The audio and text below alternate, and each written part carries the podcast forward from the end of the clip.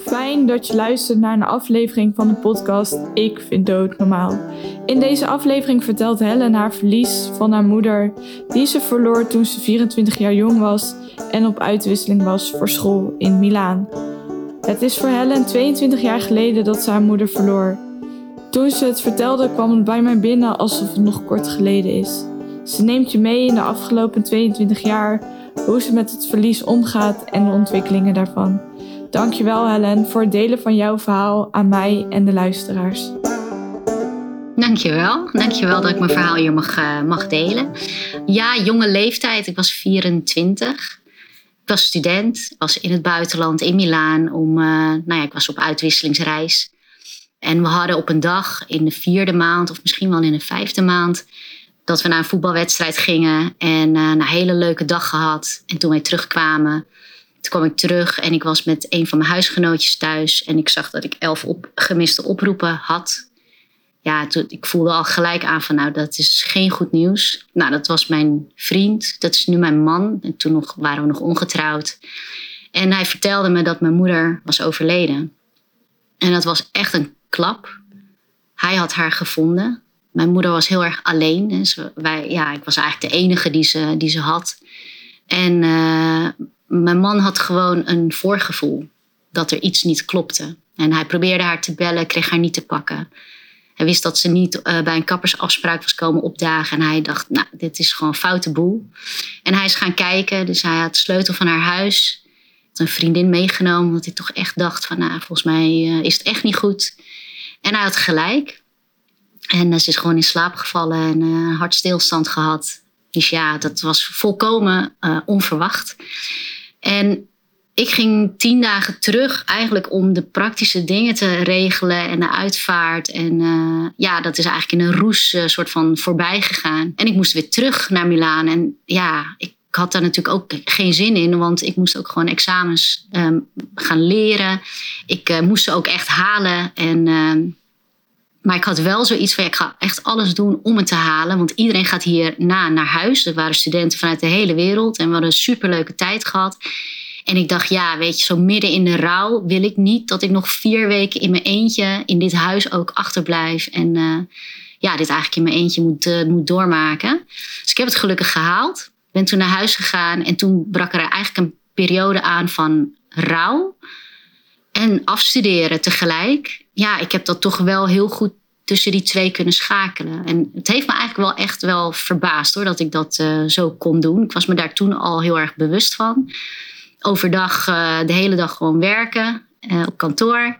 Niemand wist daar dat, dat mijn moeder net was overleden.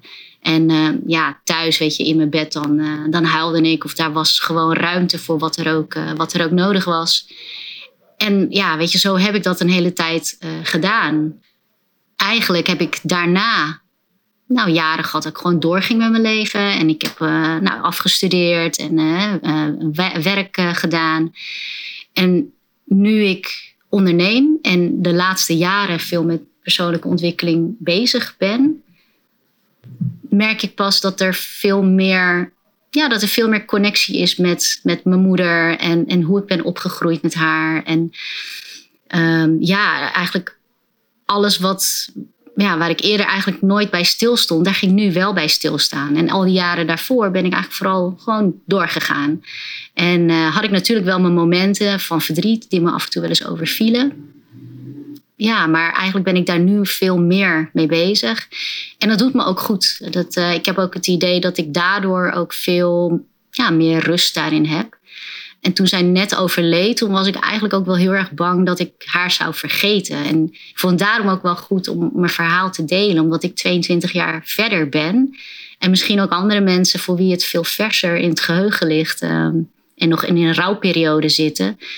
Ja, misschien hebben zij ook die angst, want ik had dat wel. Ik dacht, nee, weet je, ik heb niks van mijn moeder. Ik heb zo weinig, echt een paar foto's. Maar straks weet ik niet eens meer hoe ze eruit ziet, weet je wel. Weet ik dat straks wel ja, gelukkig, weet je, het is eigenlijk heel levendig nog. Het, het, als ik uitspreek dat 22 jaar geleden is, dan, ja, dan lijkt het eigenlijk heel raar. Het, het lijkt net alsof het een paar jaar terug is. En ja. ja, ik weet gewoon nog heel veel. Heel, en heel goed ook. Ja, ja, ik vind dat echt heel fijn om te horen. Dat het gewoon als ja, de dag van gisteren of een paar jaar terug nog maar is. Ja. Terwijl 22 jaar, soms heb ik dat zelf ook wel voor van wat is nou tijd? Nou, precies. Dat is, want soms kan dat gevoel, soms kan je gevoel eigenlijk heel kort, dat je denkt, ja, maar dat was gisteren geweest. En soms kan die al heel lang voelen. Ja. Dus ja, ik ben een soort van blij om dat te horen. En daarom wilde ik ook graag jouw verhaal horen. Want ja, voor ieder is het anders, maar ook het, de tijd is weer anders. Jij hebt al 22 jaar zonder je moeder eh, geleefd. Ja, dat is heel anders dan een veel kortere periode. Maar er komen denk ik ook weer hele andere dingen naar boven. Wat in een korte periode misschien staat dat nog te wachten. Of ja, je hebt toch bepaalde momenten. Ja, je hebt ook een, do- een dochter. Mhm. En ehm, ja, hoe, hoe vond je dat? Want dan word je ook moeder. Ja, ik, ik, ja, ik heb daar wel eens bij stilgestaan. En eh, ja, ik vond, wel, ik vond het heel verdrietig dat, dat zij haar nooit gekend heeft. Eh, ik heb daar niet echt last van gehad of zo. Maar ik heb daar wel heel bewust bij stilgestaan. En eh, ik vertel wel over mijn moeder. Dus mijn herinneringen, die deel ik wel thuis. En ik merk wel aan mezelf dat ik, ik was haar enigst kind. Dus ik heb een broer en een zus, maar zij hebben een andere moeder. Dus ik heb me ook altijd heel alleen. Kijk, rouwen doe je sowieso, denk ik, alleen. Ook al heb je broers, zussen eh, die hetzelfde eigenlijk soort van doormaken. Iedereen maakt het op, een, op zijn eigen manier door. En je moet er zelf gewoon doorheen met alles wat erbij komt kijken. Maar ik heb ook eh, dat ik me daar alleen in voel, omdat er weinig mensen zijn die in haar leven waren toen zij overleed. Ik was eigenlijk de enige. En natuurlijk, hè, mijn vader kende haar heel goed. Maar ja, weet je, die hadden al zo lang geen contact meer. Ik was vier toen zij gingen scheiden. Ehm, maar waar ik dan zo dankbaar voor ben, is dat mijn man haar wel heeft gekend. En dat ik dus, dat is eigenlijk de enige plek waar ik er wel over kan praten, is gewoon thuis. Want ik wil mijn herinneringen delen met mijn kind. En ik wil ook, het is ook mijn manier, denk ik, om haar ook soort van eh, levend te houden door over haar te kunnen praten. Ja. En natuurlijk, weet je, de andere mensen die, die gaan dat niet zomaar vragen. En, en ik ga er ook niet zomaar over vertellen. Maar ik merk heel sterk dat de behoefte er wel is om het over haar te hebben. Ja, ik word gewoon emotioneel van, sorry. Nee, nee, dat maakt niet uit. Dat vertelde je al eerder. Dat ik ook dacht van... Er wordt nooit over gesproken, zei je al. En eh, dan is het een hele periode. Ik vind het zelf ook altijd heel fijn om het toch... eh, soms merk ik ook het verschil. Als ik het even heb benoemd, dat ik dan iets meer mezelf kan zijn. Of dat het er gewoon uit is. Dus ik snap heel goed dat je je verhaal wil vertellen. En dat je eigenlijk... Ja, ik snap dat wel gewoon heel erg Ja. goed. Ja, dus toen ik jou, jouw oproep ook zag, hè, want je was op zoek naar mensen die hun verhaal wilden delen. Ja, ik voelde dat meteen. En, en het is eigenlijk ook iets waar ik veel langer over nagedacht heb om dat een keer te delen. Alleen, ik wist niet zo goed waarom. Maar nu eigenlijk wel. nou ik het zo gedeeld heb. maar dat is dus gewoon omdat het mijn manier is om haar levend te houden. Ja, want je denkt natuurlijk niet alleen maar aan iemand, maar je wil ook iets kunnen delen daarin. En, en dat kan ik niet zoveel. Dat kan thuis gelukkig nog wel. Maar ja, en dan ben ik zo blij dat, dat mijn man ook gewoon weet hoe ze was. En dat wij ook wat herinneringen samen met haar delen. Het is niet veel, maar het is toch nog iets, weet je wel. En eh, ja, die foto's die, waar ik toen heel veel waarde aan hechtte. Van, oh, weet je, als ik die maar nooit kwijtraak, want ik heb er niet zoveel van haar. Ja, weet je, ik weet nu dat dat niet, dat dat niet per se nodig is. Omdat ik nu weet hoe helder haar beeld eigenlijk ik voor de geest hou, ook na 22 jaar. Dus dat zal na 40 jaar ook wel zo zijn. Eh, dus daar, hoef ik, eh, daar ben ik dan in ieder geval niet meer bang voor. Ja, dus ik heb eigenlijk heel veel jaren ben ik daar nou, nauwelijks mee bezig geweest. Maar natuurlijk is ze wel vaak in mijn gedachten. Ik denk, ja, ik weet niet. Ik denk wel vaker dan ik zelf had verwacht van tevoren. Maar ik, ik nam ook wel heel veel soort van schuldgevoelens mee. En dat was eigenlijk vanaf het begin al. Dat ik dacht van, oh, weet je, waarom ben ik nou gaan studeren in het buitenland? Weet je wel, ik was de enige die ze had. En het was echt heel moeilijk. Ik voelde me echt heel rottig daarover. Omdat, ja, ik had daarvoor zorgde ik wel voor haar in de zin van ik was er iedere dag. Want ze had ook gewoon geestelijke problemen en ze had niemand. maar dat ging ten koste wel van mezelf, mijn eigen welzijn. Want ik kon me niet meer concentreren op mijn studie. En ik vond het heel zwaar om dat zelf eigenlijk in mijn eentje te moeten doen. En ik was eigenlijk net samen met, uh, met mijn man toen. En toen sprak ik iemand, want toen kwam eigenlijk de, de, dat was de fase van de aanmeldingen voor uitwisseling naar het buitenland voor studenten. En ik wilde, ik wilde heel graag gaan, maar ik wist gewoon niet of ik dat wel kon doen. En ik vond het heel moeilijk, want ja, ik bezocht haar elke dag, want anders zou ze niemand zien.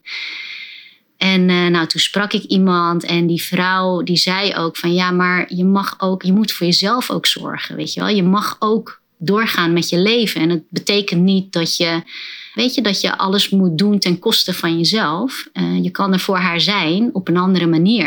En dat hoeft niet dat je er elke dag letterlijk daar bent.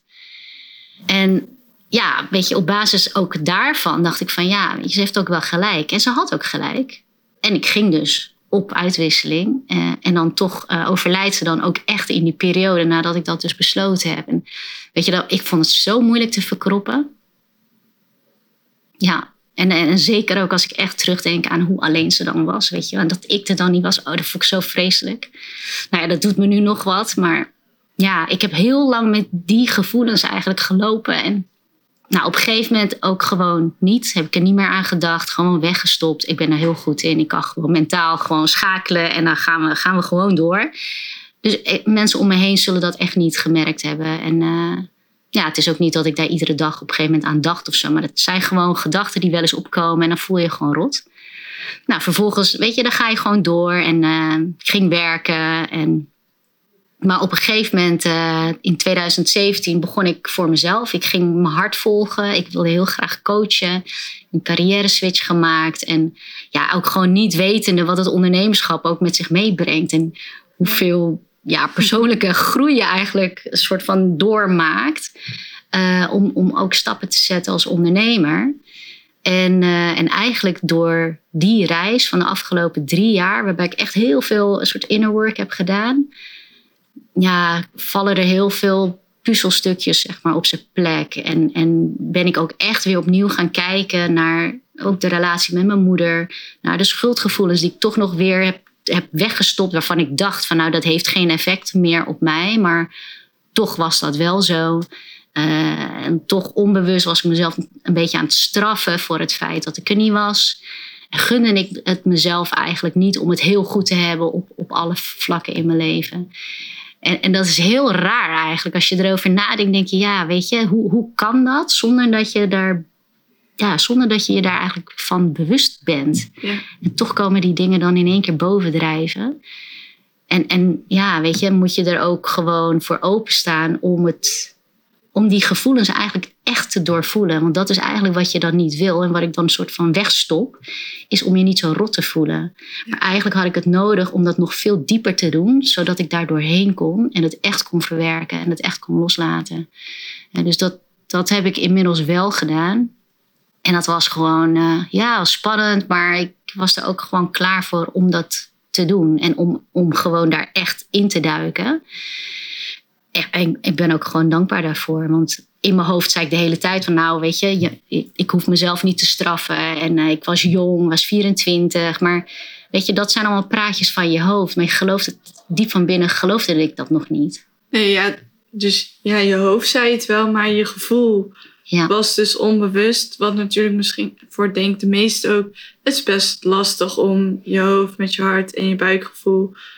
En eigenlijk ook nog verder te connecten. En uh, ja, je weet wel bepaalde gevoelens, maar om ze ook daadwerkelijk te voelen en een ja, soort plekje te kunnen geven van, oh, ik ben nu boos of ik voel me nu schuldig.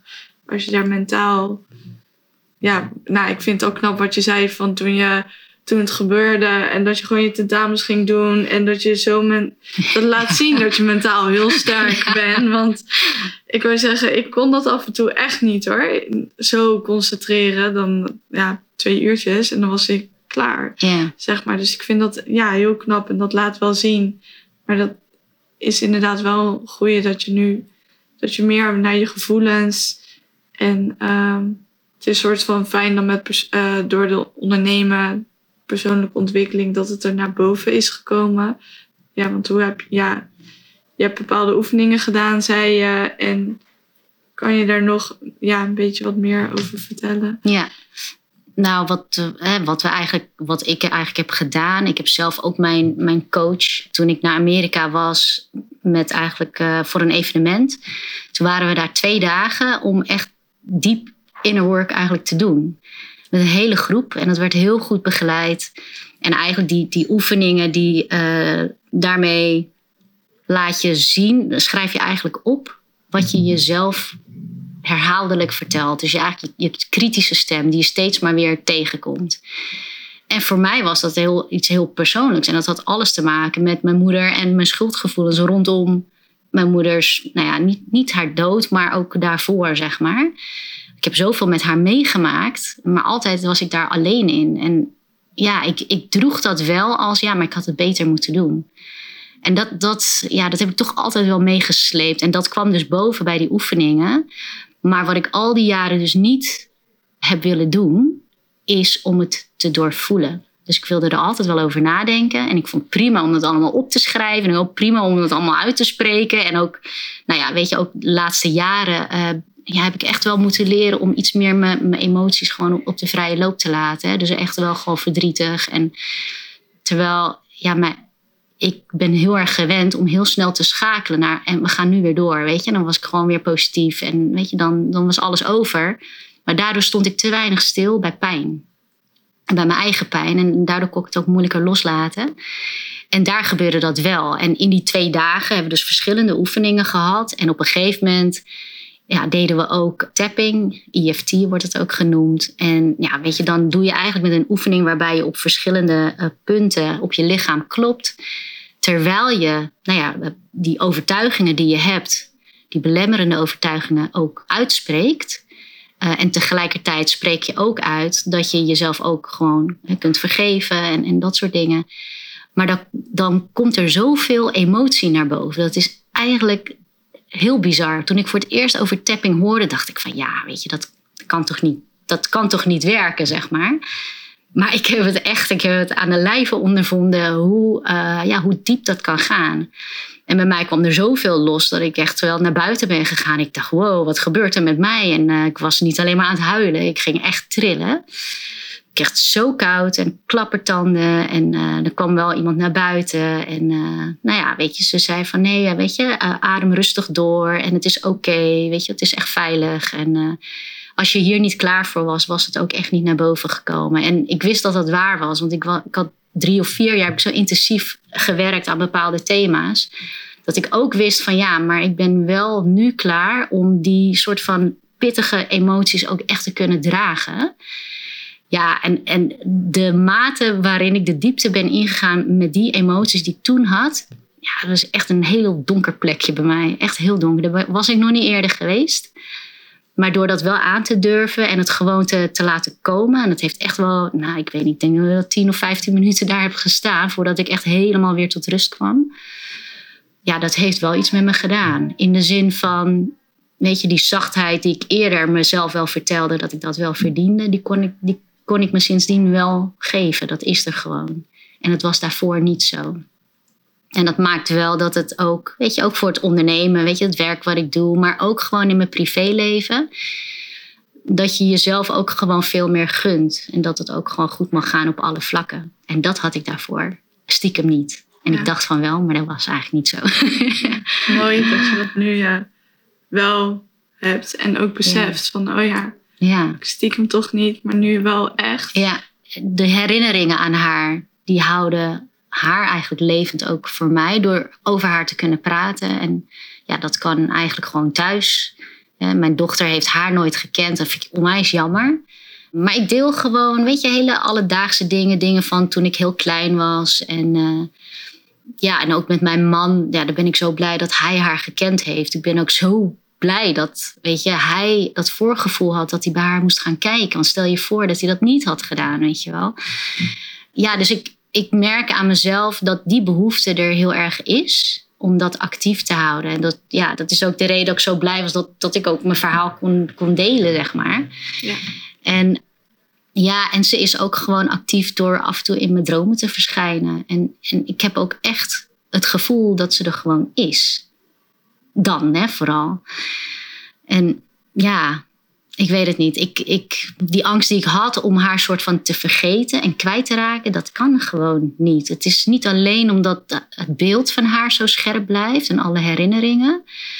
Maar ook zeker omdat ik echt uh, voel dat zij voortleeft in mij en in mijn kind. En ook dat zeg maar het geluk wat ik mezelf soort van toesta en, en wat ik uh, toelaat, dat dat, ja, dat dat ook voor haar is. Dus dat ik het juist niet moet temperen en dat ik het me juist niet moet misgunnen. Uh, maar dat alles wat zij niet heeft kunnen ervaren in haar leven, weet je, dat, dat ik dat juist wel zou kunnen doen. Ook voor haar. Ja, mooi. Ja, ja ook voor haar. Ja. Mooi. En um, ja, dus zo voel je alsnog die band dat die eigenlijk best wel eigenlijk nog meer gegroeid is. Uh, ook al is die er niet meer. Hoe sta jij tegenover de dood en of kijk jij daarnaar? Ja, ja ik, denk niet veel na over de dood. Ik denk wel heel erg, nou niet heel erg na, maar ik sta wel echt stil bij wat, je nu hebt, zeg maar. En dat mijn tijd en mijn gezondheid, dat dat zo belangrijk is. Uh, en nou ja, in het ondernemerschap kun je jezelf heel makkelijk voorbij lopen. Zeker helemaal als je weet, als je iets doet wat je heel erg leuk vindt, wat ik dus heb. Ja, kan ik daar helemaal in opgaan. En een paar jaar geleden was ik op een gegeven moment heel erg moe. Ik had het eerst lang niet in de gaten. Ik was gewoon mentaal gewoon een beetje op. En ik kwam er eigenlijk achter doordat ik uh, bij een acupuncturist was. En die ging mijn energie meten. Die had er echt een apparaat voor. En dan krijg je gewoon een cijfer op, op een apparaat te zien. En daar kwam een, een cijfer uit van 34 of zo. En ik vroeg aan hem van, joh, maar wat is dan een normaal cijfer? Hij zegt, nou, jouw leeftijd 100, 120. en ik schrok daarvan. Maar ik had eigenlijk maar twee seconden nodig om me te realiseren van ja, zo voel ik me eigenlijk ook wel. Maar wat ik me nu achteraf realiseer is dat ik heb toen zo snel doorgepakt om gewoon mijn werktijd te halveren. En ik had echt geen abnormale werktijden, maar ik ging echt de helft minder werken. Om uh, gewoon beter voor mezelf te zorgen. En eigenlijk zie ik nu pas dat dat gewoon is omdat ik weet hoe belangrijk het is dat ik gewoon geniet van nu. En dat is eigenlijk wat ik onbewust toch gewoon heb meegenomen van het overlijden van mijn moeder. Ja, mooi. Dankjewel voor het luisteren van deze aflevering. We praten over de dood, verlies en rouw. Maar voor mij laat het vooral zien dat ieder persoon een verhaal heeft. En dat je niet weet als je buiten op straat loopt wat de ander heeft meegemaakt. Herken je jezelf hierin? Heb je ook een verhaal wat je graag wilt delen? Of wil je gewoon even contact zoeken dan kan dat zeker. Stuur mij een berichtje op het Instagram-account. Ik vind dood normaal. En zo hopelijk spreek ik je snel of luister je de volgende aflevering. In ieder geval, super dankjewel en ik wens je een hele fijne dag.